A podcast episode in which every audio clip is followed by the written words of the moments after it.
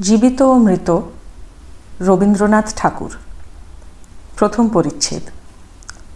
রানীহাটের জমিদার সারদা শঙ্কর বাবুদের বাড়ির বিধবা বধূটির পিতৃকুলে কেহ ছিল না। সকলেই একে একে মারা গিয়াছে। পতিকুলেও ঠিক আপনার বলিতে কেহ নাই, পতিও নাই, পুত্রও নাই। একটি ভাসুরপ, সারদা শঙ্করের ছোট ছেলেটি, সেই তাহার চক্ষের মণি। সে জন্মিবার পর তাহার মাতার বহুকাল ধরিয়া শক্ত পীড়া হইয়াছিল। সেই জন্য এই বিধবা কাকি কাদম্বিনীই তাহাকে মানুষ করিয়াছে। পরের ছেলে মানুষ করিলে তাহার প্রতি প্রাণের টান আরও যেন বেশি হয়, কারণ তাহার উপরে অধিকার থাকে না। তাহার উপরে কোনো সামাজিক দাবি নাই, কেবল স্নেহের দাবি। কিন্তু কেবলমাত্র স্নেহ সমাজের সমক্ষে আপনার দাবি কোনো দলিল অনুসারে সপ্রমাণ করিতে পারে না এবং চাহেও না। কেবল অনিশ্চিত প্রাণের ধনটিকে দ্বিগুণ ব্যাকুলতার সহিত ভালোবাসে। বিধবার সমস্ত রুদ্ধ প্রীতি এই ছোট ছেলেটির প্রতি সিঞ্চন করিয়া একদিন শ্রাবণের রাত্রে কাদম্বিনীর অকস্মাৎ মৃত্যু হইল। হঠাৎ কি কারণে তাহার হৃৎস্পন্দন স্তব্ধ হইয়া গেল? সময় জগতের আর সর্বত্রই চলিতে লাগিল। কেবল সেই স্নেহকাতর ক্ষুদ্র কোমল বক্ষটির ভিতর সময়ের ঘড়ির কল চিরকালের মতো বন্ধ হইয়া গেল। পাছে পুলিশের উপদ্রব ঘটে, এই জন্য অধিক আড়ম্বর না করিয়া জমিদারের চারিজন ব্রাহ্মণ কর্মচারী অনতিবিলম্বে মৃতদেহ দাহ করিতে লইয়া গেল। রানীহাটের শ্মশান লোকালয় হইতে বহুদূর। পুষ্করিণীর ধারে একখানি কুটির এবং তাহার নিকটে একটা প্রকাণ্ড বটগাছ। বৃহৎ মাঠে আর কোথাও কিছু নাই। পূর্বে এইখান দিয়া নদী বহিত। এখন নদী একেবারে শুকাইয়া গেছে। সেই শুষ্ক জলপথের এক অংশ খনন করিয়া শ্মশানের পুষ্করিণী নির্মিত হইয়াছে। এখনকার লোকেরা এই পুষ্করিণীকে পুণ্য স্রোতস্বিনীর প্রতিনিধিস্বরূপ জ্ঞান করে। মৃতদেহ কুটিরের মধ্যে স্থাপন করিয়া চিতার কাঠ আসিবার প্রতীক্ষায় চারজনে বসিয়া রহিল। সময় এত দীর্ঘ বোধ হইতে লাগিল যে অধীর হইয়া চারিজনের মধ্যে নিতাই এবং গুরুচরণ কাঠ আনিতে এত বিলম্ব হইতেছে কেন দেখিতে গেল। বিধু এবং বনমালী মৃতদেহ রক্ষা করিয়া বসিয়া রহিল। শ্রাবণের অন্ধকার রাত্রি, থমথমে মেঘ করিয়া আছে, আকাশে একটি তারা দেখা যায় না। অন্ধকার ঘরে দুইজন চুপ করিয়া বসিয়া রহিল। একজনের চাদরে দিয়াশলাই এবং বাতি বাঁধা ছিল। বর্ষাকালের দিয়াশলাই বহু চেষ্টাতেও জ্বলিল না। যে লণ্ঠন সঙ্গে ছিল তাহাও নিবিয়া গেছে। অনেকক্ষণ চুপ করিয়া থাকিয়া একজন কহিল ভাইরে অ্যাকচুয়ালি তামাকের জোগাড় থাকিলে বড় সুবিধা হইত। তাড়াতাড়িতে কিছুই আনা হয় নাই। অন্য ব্যক্তি কহিল, আমি চট করিয়া এক দৌড়ের সমস্ত সংগ্রহ করিয়া আনিতে পারি। বনমালীর পলায়নের অভিপ্রায় বুঝিয়া বিধু কহিল, মায়েরি, আর আমি বুঝি এখানে একলা বসিয়া থাকিব? আবার কথাবার্তা বন্ধ হইয়া গেল। পাঁচ মিনিটকে এক ঘণ্টা বলিয়া মনে হইতে লাগিল। যাহারা কাঠ আনিতে গিয়াছিল, তাহাদিগকে মনে মনে ইহারা গালি দিতে লাগিল। তাহারা যে দিব্য আরামে কোথাও বসিয়া গল্প করিতে করিতে তামাক খাইতেছে, এ সন্দেহ ক্রমশই তাহাদের মনে ঘনীভূত হইয়া উঠিতে লাগিল। কোথাও কিছু শব্দ নাই। কেবল পুষ্করিণী তীর হইতে অবিশ্রাম ঝিল্লি এবং ভেকের ডাক শোনা যাইতেছে। এক সময় মনে হইল যেন খাটটা ঈষৎ নড়িল, যেন মৃতদেহ পাশ ফিরিয়া শুইল। বিধু এবং বনমালী রাম নাম জপিতে জপিতে কাঁপিতে লাগিল। হঠাৎ ঘরের মধ্যে একটা দীর্ঘ নিঃশ্বাস শোনা গেল। বিধু এবং বনমালী এক মুহূর্তে ঘর হইতে লম্ফ দিয়া বাহির হইয়া গ্রামের অভিমুখে দৌড় দিল। প্রায় ক্রোশ দেড়েক পথ গিয়া দেখিল তাহাদের অবশিষ্ট দুই সঙ্গী লণ্ঠন হাতে ফিরিয়া আসিতেছে। তাহারা বাস্তবিকই তামাক খাইতে গিয়াছিল। কাঠের কোনো খবর জানে না। তথাপি সংবাদ দিল, গাছ কাটিয়া কাঠ ফাড়াইতেছে, অনতি বিলম্বে রওনা হইবে। তখন বিধু এবং বনমালী কুটিরের সমস্ত ঘটনা বর্ণনা করিল। নিতাই এবং গুরুচরণ অবিশ্বাস করিয়া উড়াইয়া দিল এবং কর্তব্য ত্যাগ করিয়া আসার জন্য অপর দুইজনের প্রতি অত্যন্ত রাগ করিয়া বিস্তর ভৎসনা করিতে লাগিল। কাল বিলম্ব না করিয়া চারজনেই শ্মশানে সেই কুটিরে গিয়া উপস্থিত হইল। ঘরে ঢুকিয়া দেখিল, মৃতদেহ নাই, শূন্য খাট পড়িয়া আছে। পরস্পর মুখ চাহিয়া রহিল, যদি শ্রীগালে লইয়া গিয়া থাকে, কিন্তু আচ্ছাদন বস্ত্রটি পর্যন্ত নাই। সন্ধান করিতে করিতে বাহিরে গিয়া দেখে কুটিরের দ্বারের কাছে খানিকটা কাদা জমিয়াছিল। তাহাতে স্ত্রীলোকের সদ্য এবং ক্ষুদ্র পদচিহ্ন। শারদা শঙ্কর সহজ লোক নহেন। তাহাকে এই ভূতের গল্প বলিলে হঠাৎ যে কোনো শুভফল পাওয়া যাইবে এমন সম্ভাবনা নাই। তখন চারজনে বিস্তর পরামর্শ করিয়া স্থির করিল যে, দাহকার্য সমাধা হইয়াছে, এইরূপ খবর দেওয়াই ভালো। ভোরের দিকে যাহারা কাঠ লইয়া আসিল, তাহারা সংবাদ পাইল, বিলম্ব দেখিয়া পূর্বেই কার্য শেষ করা হইয়াছে। কুটিরের মধ্যে কাষ্ঠ সঞ্চিত ছিল।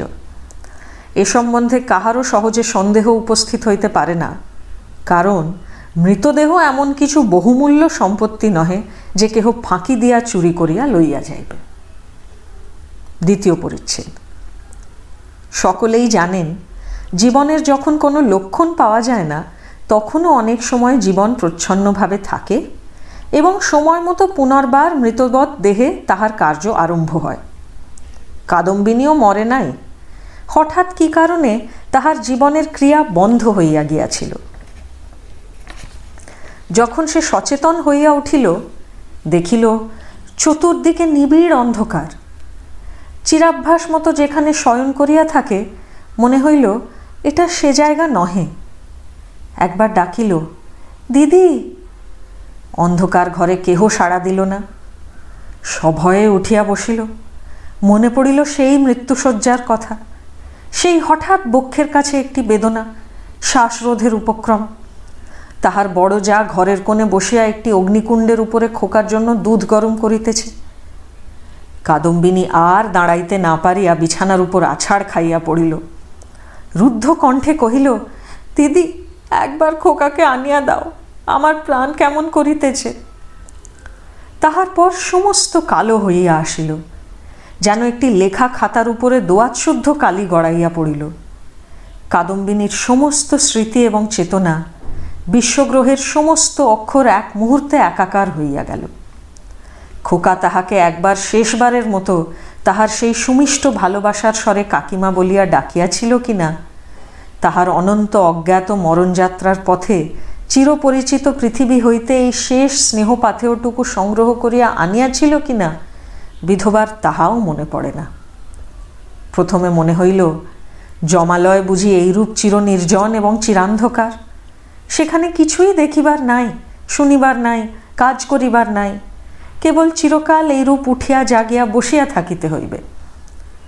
তাহার পর যখন মুক্ত দ্বার দিয়া হঠাৎ একটা ঠান্ডা বাদলার বাতাস দিল এবং বর্ষার ভেকের ডাক কানে প্রবেশ করিল তখন এক মুহূর্তে তাহার এই স্বল্প জীবনের আশৈশব সমস্ত বর্ষার স্মৃতি ঘনীভূতভাবে তাহার মনে উদয় হইল এবং পৃথিবীর নিকট সংস্পর্শ সে অনুভব করিতে পারিল।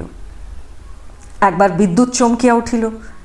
সম্মুখে পুষ্করিণী, বটগাছ, বৃহৎ মাঠ এবং সুদূর তরুশ্রেণী এক পলকে চোখে পড়িল। মনে পড়িল, মাঝে মাঝে পুণ্যতিথি উপলক্ষে এই পুষ্করিণীতে আসিয়া স্নান করিয়াছে। এবং মনে পড়িল সেই সময় এই শ্মশানে মৃতদেহ দেখিয়া মৃত্যুকে কি ভয়ানক মনে হইত। প্রথমে মনে হইল, বাড়ি ফিরিয়া যাইতে হইবে। কিন্তু তখনই ভাবিল, আমি তো বাঁচিয়া নাই, আমাকে বাড়িতে লইবে কেন? সেখানে যে অমঙ্গল হইবে। জীবরাজ্য হইতে আমি যে নির্বাসিত হইয়া আসিয়াছি, আমি যে আমার প্রেতাত্মা, তাই যদি না হইবে তবে সেই অর্ধরাত্রে সারদা শঙ্করের সুরক্ষিত অন্তঃপুর হইতে এই দুর্গম শ্মশানে আসিল কেমন করিয়া? এখনও যদি তার অন্ত্যেষ্টিক্রিয়া শেষ না হইয়া থাকে, তবে দাহ করিবার লোকজন গেল কোথায়? সারদা শঙ্করের আলোকিত গৃহে তাহার মৃত্যুর শেষ মুহূর্ত মনে পড়িল। তাহার পরেই এই বহু দূরবর্তী জনশূন্য অন্ধকার শ্মশানের মধ্যে আপনাকে একাকিনী দেখিয়া সে জানিল আমি এই পৃথিবীর জনসমাজের আর কেহ নহি। আমি অতি ভীষণ অকল্যাণকারিণী। আমি আমার প্রেতাত্মা। এই কথা মনে উদয় হইবা মাত্রই তাহার মনে হইল, তাহার চতুর্দিক হইতে বিশ্ব নিয়মের সমস্ত বন্ধন যেন ছিন্ন হইয়া গিয়াছে, যেন তাহার অদ্ভুত শক্তি, অসীম স্বাধীনতা, যেখানে ইচ্ছা যাইতে পারে, যাহা ইচ্ছা করিতে পারে এই অভূতপূর্ব নূতন ভাবের আবির্ভাবে সে উন্মত্তের মতো হইয়া হঠাৎ একটা দমকা বাতাসের মতো ঘর হইতে বাহির হইয়া অন্ধকার শ্মশানের উপর দিয়া চলিল। মনে লজ্জা, ভয়, ভাবনার লেশ মাত্র রহিল না। চলিতে চলিতে চরণ শ্রান্ত, দেহ দুর্বল হইয়া আসিতে লাগিল। মাঠের পর মাঠ আর শেষ হয় না। মাঝে মাঝে ধান্যক্ষেত্র, কোথাও বা এক হাঁটু জল দাঁড়াইয়া আছে। যখন ভোরের আলো অল্প অল্প দেখা দিয়াছে, তখন অদূরে লোকালয়ের বাঁশঝাড় হইতে দুটো একটা পাখির ডাক শোনা গেল। তখন তাহার কেমন ভয় করিতে লাগিল। পৃথিবীর সহিত, জীবিত মনুষ্যের সহিত এখন তাহার কিরূপ নূতন সম্পর্ক দাঁড়াইয়াছে, সে কিছু জানে না। যতক্ষণ মাঠে ছিল, শ্মশানে ছিল, শ্রাবণ রজনীর অন্ধকারের মধ্যে ছিল, ততক্ষণ সে যেন নির্ভয়ে ছিল, যেন আপন রাজ্যে ছিল। দিনের আলোকে লোকালয় তাহার পক্ষে অতি ভয়ঙ্কর স্থান বলিয়া বোধ হইল। মানুষ ভূতকে ভয় করে, ভূতও মানুষকে ভয় করে। মৃত্যু নদীর দুই পারে দুইজনের বাস। তৃতীয় পরিচ্ছেদ। কাপড়ে কাদা মাখিয়া, অদ্ভুত ভাবের বসে ও রাত্রি জাগরণে পাগলের মতো হইয়া, কাদম্বিনীর যেরূপ চেহারা হইয়াছিল, তাহাতে মানুষ তাহাকে দেখিয়া ভয় পাইতে পারিত এবং ছেলেরা বোধহয় দূরে পলাইয়া গিয়া তাহাকে ঢেলা মারিত। সৌভাগ্যক্রমে একটি পথিক ভদ্রলোক তাহাকে সর্বপ্রথমে এই অবস্থায় দেখিতে পায়। সে আসিয়া কহিল, মা, তোমাকে ভদ্রকুলবধূ বলিয়া বোধ হইতেছে? তুমি এ অবস্থায় একলা পথে কোথায় চলিয়াছ? কাদম্বিনী প্রথমে কোনো উত্তর না দিয়া তাকাইয়া রহিল। হঠাৎ কিছুই ভাবিয়া পাইল না। সে যে সংসারের মধ্যে আছে তাহাকে যে ভদ্রকুলবধূর মতো দেখাইতেছে, গ্রামের পথে পথিক তাহাকে যে প্রশ্ন জিজ্ঞাসা করিতেছে, এ সমস্তই তাহার কাছে অভাবনীয় বলিয়া বোধ হইল। পথিক তাহাকে পুনশ্চ কহিল, চলো মা, আমি তোমাকে ঘরে পৌঁছাইয়া দিই। তোমার বাড়ি কোথায় আমাকে বলো? কাদম্বিনী চিন্তা করিতে লাগিল। শ্বশুর বাড়ি ফিরিবার কথা মনে স্থান দেওয়া যায় না। বাপের বাড়ি তো নাই। তখন ছেলেবেলার সইকে মনে পড়িল। সই যোগমায়ার সহিত যদিও ছেলেবেলা হইতেই বিচ্ছেদ, তথাপি মাঝে মাঝে চিঠিপত্র চলে। এক এক সময় রীতিমতো ভালোবাসার লড়াই চলিতে থাকে। কাদম্বিনী জানাইতে চাহে ভালোবাসা তাহার দিকেই প্রবল। যোগমায়া জানাইতে চাহে কাদম্বিনী তাহার ভালোবাসার যথোপযুক্ত প্রতিদান দেয় না। কোনো সুযোগে একবার উভয়ে মিলন হইতে পারিলে যে একদণ্ড কেহ কাহাকে চোখের আড়াল করিতে পারিবে না এ বিষয়ে কোনো পক্ষেরই কোনো সন্দেহ ছিল না। কাদম্বিনী ভদ্রলোকটিকে কহিল নিশিন্দাপুরে শ্রীপতি চরণবাবুর বাড়ি যাইব। পথিক কলিকাতায় যাইতেছিলেন। নিশিন্দাপুর যদিও নিকটবর্তী নহে, তথাপি তাহার গম্য পথেই পড়ে। তিনি স্বয়ং বন্দোবস্ত করিয়া কাদম্বিনীকে শ্রীপতি চরণবাবুর বাড়ি পৌঁছাইয়া দিলেন। দুই সইয়ে মিলন হইল। প্রথমে চিনিতে একটু বিলম্ব হইয়াছিল তারপরে বাল্য সাদৃশ্য উভয়ের চক্ষে ক্রমশই পরিস্ফুট হইয়া উঠিল। যোগমায়া কহিল ও মা আমার কি ভাগ্য? তোমার যে দর্শন পাইব এমন তো আমার মনেই ছিল না। কিন্তু ভাই, তুমি কি করিয়া আসিলে? তোমার শ্বশুরবাড়ির লোকেরা যে তোমাকে ছাড়িয়া দিল? কাদম্বিনী চুপ করিয়া রহিল। অবশেষে কহিল, ভাই, শ্বশুরবাড়ির কথা আমাকে জিজ্ঞাসা করিও না। আমাকে দাসীর মতো বাড়ির এক প্রান্তে স্থান দিও, আমি তোমাদের কাজ করিয়া দিব। যোগমায়া কহিল, ও মা, সে কি কথা? দাসীর মতো থাকিবে কেন? তুমি আমার সই, তুমি আমার ইত্যাদি। এমন সময় শ্রীপতি ঘরে প্রবেশ করিল। কাদম্বিনী খানিক্ষণ তাহার মুখের দিকে তাকাইয়া ধীরে ধীরে ঘর হইতে বাহির হইয়া গেল। মাথায় কাপড় দেওয়া বা কোনরূপ সংকোচ বা সম্ভ্রমের লক্ষণ দেখা গেল না। পাছে তাহার সইয়ের বিরুদ্ধে শ্রীপতি কিছু মনে করে, এজন্য ব্যস্ত হইয়া যোগমায়া নানা রূপে তাহাকে বুঝাইতে আরম্ভ করিল। কিন্তু এতই অল্প বুঝাইতে হইল এবং শ্রীপতি এত সহজে যোগমায়ার সমস্ত প্রস্তাবে অনুমোদন করিল যে যোগমায়া মনে মনে বিশেষ সন্তুষ্ট হইল না। কাদম্বিনী সইয়ের বাড়িতে আসিল, কিন্তু সইয়ের সঙ্গে মিশিতে পারিল না। মাঝে মৃত্যুর ব্যবধান আত্মসম্বন্ধে সর্বদা একটা সন্দেহ এবং চেতনা থাকিলে পরের সঙ্গে মেলা যায় না। কাদম্বিনী যোগমায়ার মুখের দিকে চায় এবং কি যেন ভাবে। মনে করে, স্বামী এবং ঘরকন্যা লইয়া ও যেন বহুদূরে আর এক জগতে আছে। স্নেহ, মমতা এবং সমস্ত কর্তব্য লইয়া ও যেন পৃথিবীর লোক, আর আমি যেন শূন্য ছায়া। ও যেন অস্তিত্বের দেশে, আর আমি যেন অন্তরের মধ্যে। যোগমায়ারও কেমন কেমন লাগিল। কিছুই বুঝিতে পারিল না। স্ত্রীলোক রহস্য সহ্য করিতে পারে না। কারণ অনিশ্চিতকে লইয়া কবিত্ব করা যায়, বীরত্ব করা যায়, পাণ্ডিত্য করা যায়, কিন্তু ঘরকন্যা করা যায় না। এই জন্য স্ত্রীলোক যেটা বুঝিতে পারে না, হয় সেটার অস্তিত্ব বিলোপ করিয়া তাহার সহিত কোনো সম্পর্ক রাখে না, নয় তাহাকে সহস্তে নূতন মূর্তি দিয়া নিজের ব্যবহারযোগ্য একটি সামগ্রী গড়িয়া তোলে। যদি দুইয়ের কোনোটাই না পারে, তবে তাহার উপর ভারী রাগ করিতে থাকে। কাদম্বিনী যতই দুর্বোধ হইয়া উঠিল, যোগমায়া তাহার উপর ততই রাগ করিতে লাগিল। ভাবিল, এ কি উপদ্রব স্কন্ধের উপর চাপিল? আবার আর এক বিপদ, কাদম্বিনীর আপনাকে আপনি ভয় করে। সে নিজের কাজ হইতে নিজে কিছুতেই পালাইতে পারে না। যাহাদের ভূতের ভয় আছে, তাহারা আপনার পশ্চাৎ দিককে ভয় করে। যেখানে দৃষ্টি রাখিতে পারে না, সেইখানেই ভয়। কিন্তু কাদম্বিনীর আপনার মধ্যেই সর্বাপেক্ষা বেশি ভয়। বাহিরে তার ভয় নাই। এই জন্য বিজন দ্বীপ্রহরে সে একা ঘরে এক একদিন চিৎকার করিয়া উঠিত এবং সন্ধ্যাবেলায় দীপালোকে আপনার ছায়া দেখিলে তাহার গা ছমছম করিতে থাকিত। তাহার এই ভয় দেখিয়া বাড়িশুদ্ধ লোকের মনে কেমন একটা ভয় জন্মিয়া গেল। চাকরদাসীরা এবং যোগমায়াও যখন তখন যেখানে সেখানে ভূত দেখিতে আরম্ভ করিল। একদিন এমন হইল, কাদম্বিনী অর্ধরাত্রে আপন শয়নগৃহ হইতে কাঁদিয়া বাহির হইয়া একেবারে যোগমায়ার গৃহদ্বারে আসিয়া কহিল, দিদি দিদি, তোমার দুটি পায়ে পড়ি গো, আমায় একলা ফেলিয়া রাখিও না। যোগমায়ার যেমন ভয়ও পাইল, তেমনি রাগও হইল। ইচ্ছা করিল তদ্দণ্ডেই কাদম্বিনীকে দূর করিয়া দেয়। দয়া পরবশ শ্রীপতি অনেক চেষ্টায় তাহাকে ঠান্ডা করিয়া পার্শ্ববর্তী গৃহে স্থান দিল। পরদিন অসময়ে অন্তঃপুরে শ্রীপতির তলব হইল। যোগমায়া তাহাকে অকস্মাৎ ভৎসনা করিতে আরম্ভ করিল। হ্যাঁ গা, তুমি কেমন ধারা লোক? একজন মেয়ে মানুষ আপন শ্বশুরঘর ছাড়িয়া তোমার ঘরে আসিয়া অধিষ্ঠান হইল?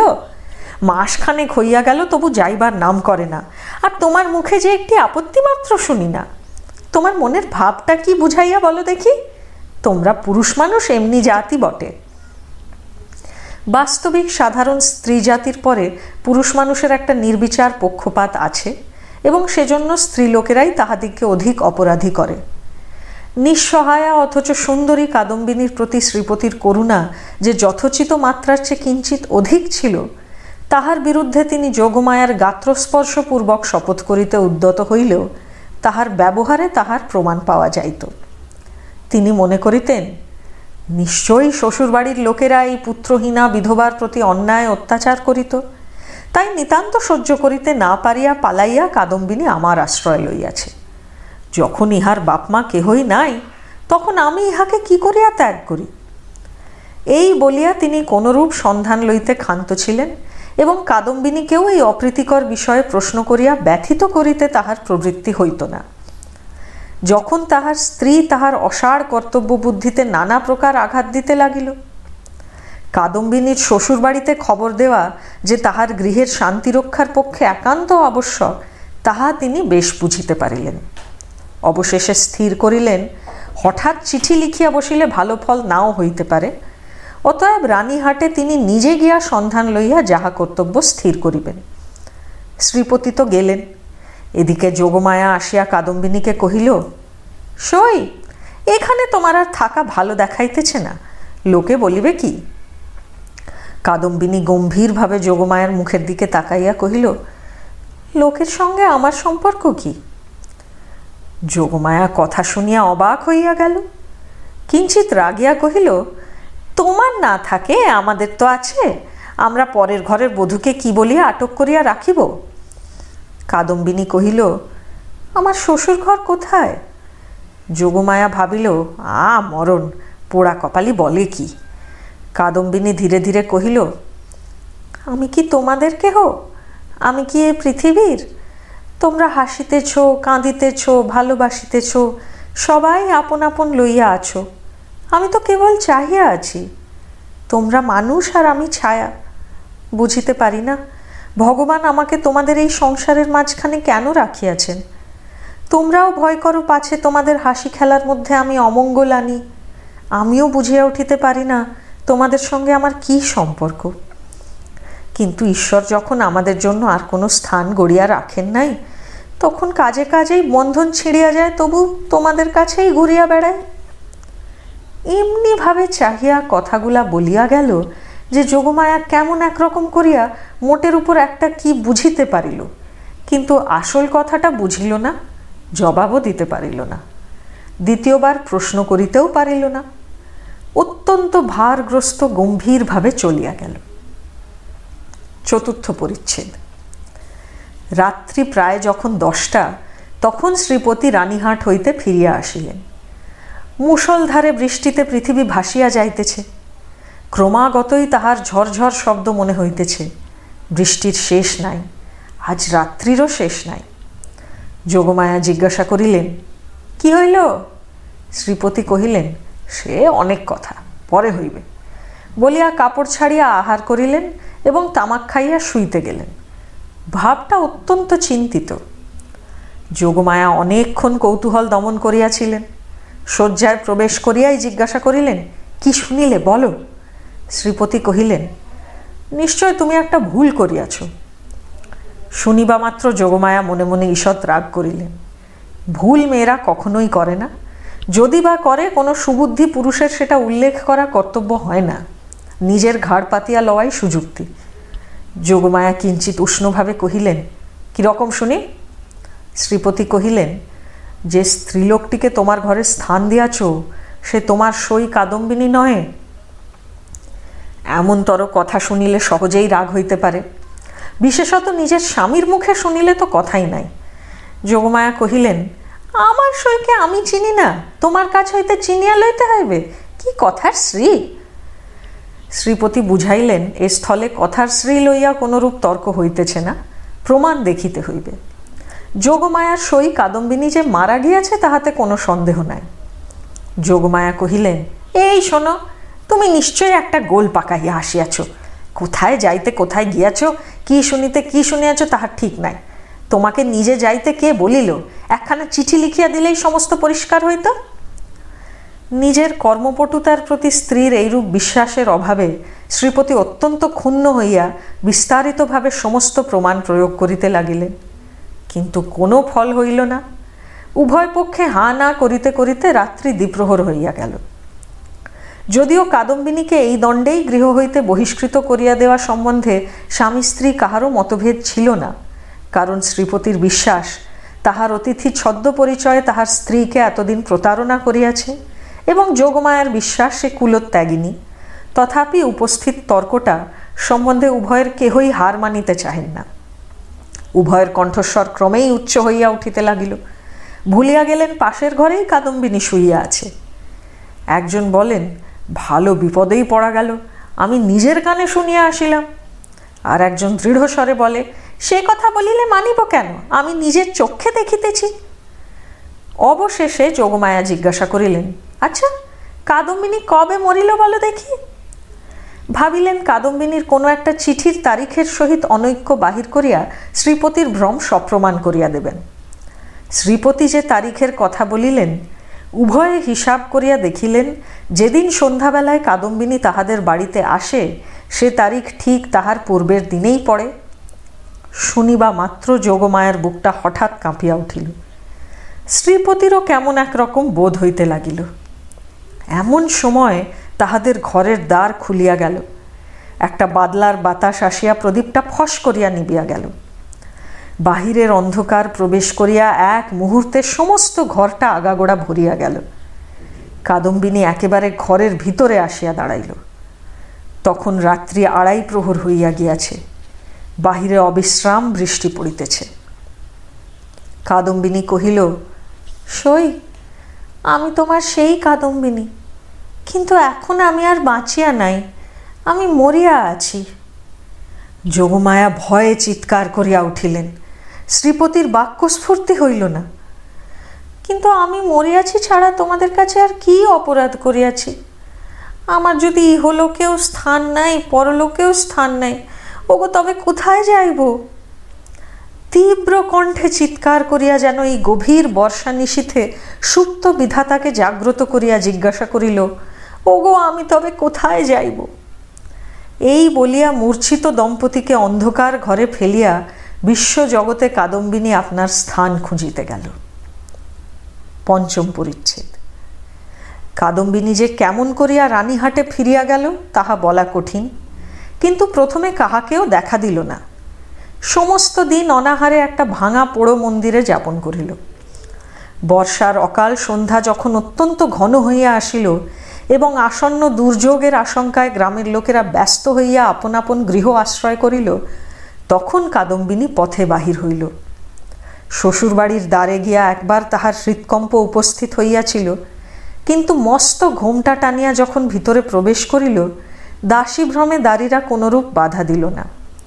এমন সময় বৃষ্টি খুব চাপিয়া আসিল। বাতাসও বেগে বহিতে লাগিল। তখন বাড়ির গৃহিণী শারদা শঙ্করের স্ত্রী তাহার বিধবা ননদের সহিত তাস খেলিতেছিলেন। ঝি ছিল রান্নাঘরে এবং পীড়িত খোকা জ্বরের উপশমে শয়নগৃহে বিছানায় ঘুমাইতেছিল। কাদম্বিনী সকলের চক্ষু এড়াইয়া সেই ঘরে গিয়া প্রবেশ করিল। সে যে কি ভাবিয়া শ্বশুরবাড়ি আসিয়াছিল জানি না, সে নিজেও জানে না। কেবল এইটুকু জানে যে একবার খোকাকে চক্ষে দেখিয়া যাইবার ইচ্ছা। তাহার পর কোথায় যাইবে, কি হইবে, সে কথা সে ভাবেও নাই। দীপালোকে দেখিল, রুগ্ন শীর্ণ খোকা হাত মুঠা করিয়া ঘুমাইয়া আছে। দেখিয়া উত্তপ্ত হৃদয় যেন ত্রিশাতুর হইয়া উঠিল। তাহার সমস্ত বালাই লইয়া তাহাকে একবার বুকে চাপিয়া না ধরিলে কি বাঁচা যায়? আর তাহার পর মনে পড়িল, আমি নাই, ইহাকে দেখিবার কে আছে? ইহার মা সঙ্গ ভালোবাসে, গল্প ভালোবাসে খেলা ভালোবাসে। এতদিন আমার হাতে ভার দিয়াই সে নিশ্চিন্ত ছিল। কখনো তাহাকে ছেলে মানুষ করিবার কোনো দায় পোহাইতে হয় নাই। আজ ইহাকে কে তেমন করিয়া যত্ন করিবে? এমন সময় খোকা হঠাৎ পাশ ফিরিয়া অর্ধনিদ্রিত অবস্থায় বলিয়া উঠিল, কাকিমা, জল দে। আ, মরিয়া যাই। সোনা আমার, তোর কাকিমাকে এখনও বলিস নাই? তাড়াতাড়ি কুঁজা হইতে জল গড়াইয়া লইয়া খোকাকে বুকের উপর তুলিয়া কাদম্বিনী তাহাকে জলপান করাইল। যতক্ষণ ঘুমের ঘোর ছিল, চিরাভ্যাস মতো কাকিমার হাত হইতে জল খাইতে খোকার কিছুই আশ্চর্যবোধ হইল না। অবশেষে কাদম্বিনী যখন বহুকালের আকাঙ্ক্ষা মিঠাইয়া তাহার মুখচুম্বন করিয়া তাহাকে আবার শুয়াইয়া দিল, তখন তাহার ঘুম ভাঙিয়া গেল এবং কাকিমাকে জড়াইয়া ধরিয়া জিজ্ঞাসা করিল, কাকিমা, তুই মরে গিয়েছিলি? কাকিমা কহিল, হাঁ খোকা, আবার তুই খোকার কাছে ফিরে এসেছিস, আর তুই মরে যাবি নে? ইহার উত্তর দিবার পূর্বেই একটা গোল বাঁধিল। ঝি এক বাটি সাগু হাতে করিয়া ঘরে প্রবেশ করিয়াছিল। হঠাৎ বাটি ফেলিয়া, মা গো, বলিয়া আছাড় খাইয়া পড়িয়া গেল। চিৎকার শুনিয়া তাস ফেলিয়া গিন্নি ছুটিয়া আসিলেন। ঘরে ঢুকিতেই তিনি একেবারে কাঠের মতো হইয়া গেলেন। পালাইতেও পারিলেন না, মুখ দিয়া একটি কথাও সরিল না। এই সকল ব্যাপার দেখিয়া খোকারও মনে ভয়ের সঞ্চার হইয়া উঠিল। সে কাঁদিয়া বলিয়া উঠিল কাকিমা তুই যা। কাদম্বিনী অনেক দিন পরে আজ অনুভব করিয়াছে যে সে মরে নাই। সেই পুরাতন ঘরদার সেই সমস্ত, সেই খোকা, সেই স্নেহ, তাহার পক্ষে সমান জীবন্তভাবেই আছে। মধ্যে কোনো বিচ্ছেদ, কোনো ব্যবধান জন্মায় নাই। সইয়ের বাড়ি গিয়া অনুভব করিয়াছিল, বাল্যকালের সে সই মরিয়া গিয়াছে। খোকার ঘরে আসিয়া বুঝিতে পারিল, খোকার কাকিমা তো একতিলও মরে নাই। ব্যাকুলভাবে কহিল, দিদি, তোমরা আমাকে দেখিয়া কেন ভয় পাইতেছ? এই দেখো, আমি তোমাদের সেই তেমনি আছি। গিন্নি আর দাঁড়াইয়া থাকিতে পারিলেন না, মূর্ছিত হইয়া পড়িয়া গেলেন। ভগ্নির কাছে সংবাদ পাইয়া শারদা শঙ্করবাবু স্বয়ং অন্তঃপুরে আসিয়া উপস্থিত হইলেন। তিনি জোর হস্তে কাদম্বিনীকে কহিলেন, ছোট বৌমা, এই কি তোমার উচিত হয়? সতীশ আমার বংশের একমাত্র ছেলে, উহার প্রতি তুমি কেন দৃষ্টি দিতেছ? আমরা কি তোমার পর? তুমি যাওয়ার পর হইতেও প্রতিদিন শুকাইয়া যাইতেছে, উহার ব্যামো আর ছাড়ে না দিন রাত কেবল কাকিমা কাকিমা করে। যখন সংসার হইতে বিদায় লইয়াছ, তখন এ মায়াবন্ধন ছিঁড়িয়া যাও, আমরা তোমার যথোচিত সৎকার করিব। তখন কাদম্বিনী আর সহিতে পারিল না। তীব্র কণ্ঠে বলিয়া উঠিল, ওগো, আমি মরি নাই গো, মরি নাই। আমি কেমন করিয়া তোমাদের বুঝাইব আমি মরি নাই? এই দেখো, আমি বাঁচিয়া আছি। বলিয়া কাঁসার বাটিটা ভূমি হইতে তুলিয়া কপালে আঘাত করিতে লাগিল। কপাল ফাটিয়া রক্ত বাহির হইতে লাগিল। তখন বলিল, এই দেখো, আমি বাঁচিয়া আছি। সারদা শঙ্কর মূর্তির মতো দাঁড়াইয়া রহিলেন। খোকা ভয়ে বাবাকে ডাকিতে লাগিল দুই মূর্ছিতা রমণী মাটিতে পড়িয়া রহিল। তখন কাদম্বিনী ও গো আমি মরি নাই গো, মরি নাই গো, মরি নাই বলিয়া চিৎকার করিয়া ঘর হইতে বাহির হইয়া সিঁড়ি বাহিয়া নামিয়া অন্তপুরের পুষ্করিণীর জলের মধ্যে গিয়া পড়িল। সারদা শঙ্কর উপরের ঘর হইতে শুনিতে পাইলেন, ঝপাস করিয়া একটা শব্দ হইল। সমস্ত রাত্রি বৃষ্টি পড়িতে লাগিল। তাহার পরদিন সকালেও বৃষ্টি পড়িতেছে। মধ্যাহ্নেও বৃষ্টির বিরাম নাই। কাদম্বিনী মরিয়া প্রমাণ করিল সে মরে নাই।